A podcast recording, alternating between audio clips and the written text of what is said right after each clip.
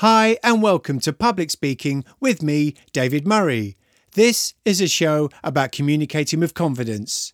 Every episode, I share with you tools and techniques to help you to communicate with confidence, or I interview a special guest who talks about how communication shapes what they do and how they do it. If you head over to my website, here's the address davidalamurray.com you'll find details on how you can join me for one to one coaching and sign up for my face to face or online programs. In today's episode, I delve into my podcast show archives and speak to emotional intelligence expert Sandra Thompson, who shares her top tips for running effective meetings. And before we get there, if you enjoy today's show, please leave a five star review wherever you listen to your podcasts. And don't forget to click subscribe and share it with anyone who you think would benefit from listening. So, without further ado, let's begin to communicate with confidence. You're listening to the Public Speaking with David Murray podcast.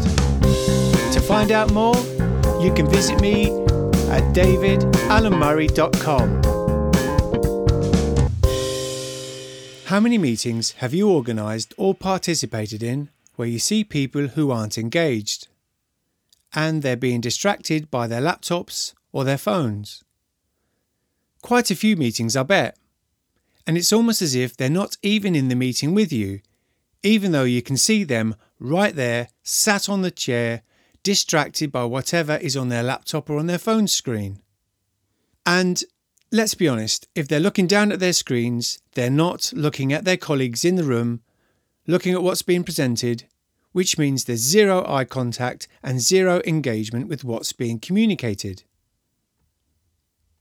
How many meetings have you been in that start late and finish even later? Or sometimes they don't even feel like they were worthwhile. Imagine how much time and money your business wastes each year by having meetings that aren't worthwhile attended by people who aren't engaged. But what can we do about it? Well, if you ever need to run or attend meetings in your day to day job, today's podcast is for you.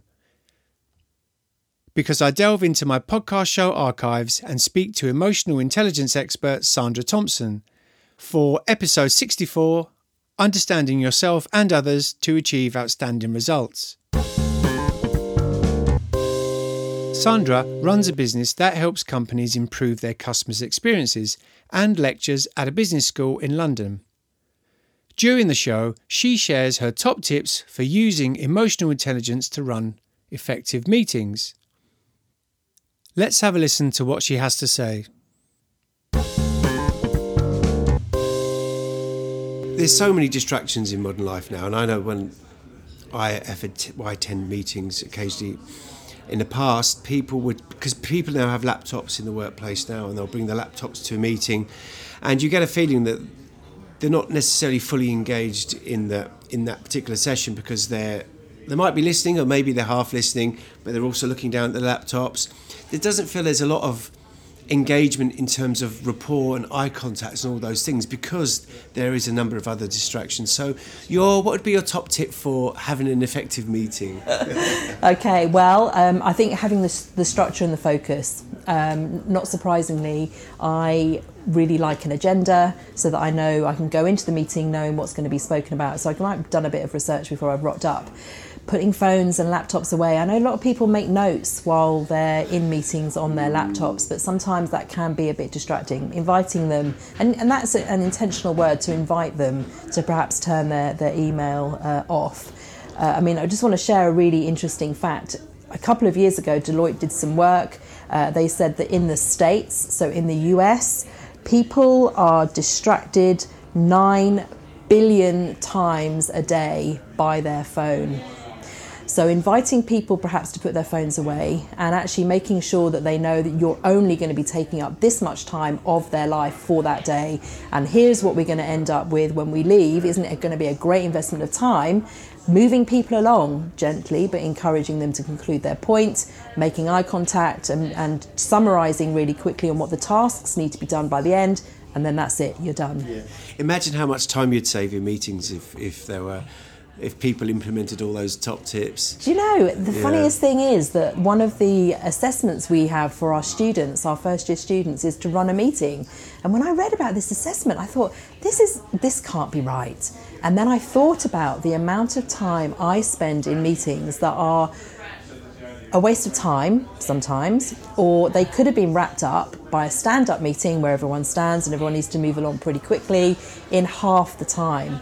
So, teaching them these skills, I'm hoping will set them up for life. They'll get at least a few days back every year of their life. I agree, and, and also you mentioned to go back to something you mentioned before is that when you are, whether it be in meetings, whether you're having a one-to-one conversation with, with, with somebody or with with your public speaking or anything, eye contact is so important, and you can't be doing that if you're distracted by your phone, distracted by your laptop. Absolutely. And another thing that I, I often run in training sessions, and I certainly teach my students, is when you're introducing yourself, if you can just be able to tell me the colour of the eyes after, then I know that you've paid attention. Now, there's obviously the line between totally staring and making someone feel difficult, but definitely locking in. You feel like you are present and you feel like you have been heard. It's a great tip. So, there you have it. If you want to run more effective meetings, remember Sandra's golden tips of number one, ensure your meetings always have a clear agenda. This will give the meeting structure and focus as people will know in advance what will be talked about. Number two, invite attendees to put laptops and phones away. This means there'll be less distractions. And number three, ensure everyone knows in advance exactly how much time the meeting will take so that it won't run over time. And number four, be willing to control the meeting and move people along if discussions are going into lots of detail and you're running out of time. I hope you enjoyed today's show. If you did, please leave a five star review wherever you listen to your podcasts. And don't forget to click subscribe and share it with anyone who you think would benefit from listening. You can head over to my website at davidalamurray.com and join me for one to one coaching and sign up for my face to face or online public speaking programs. Thanks for listening and keep communicating with confidence. If you'd like to find out more, you can visit me at davidalamurray.com.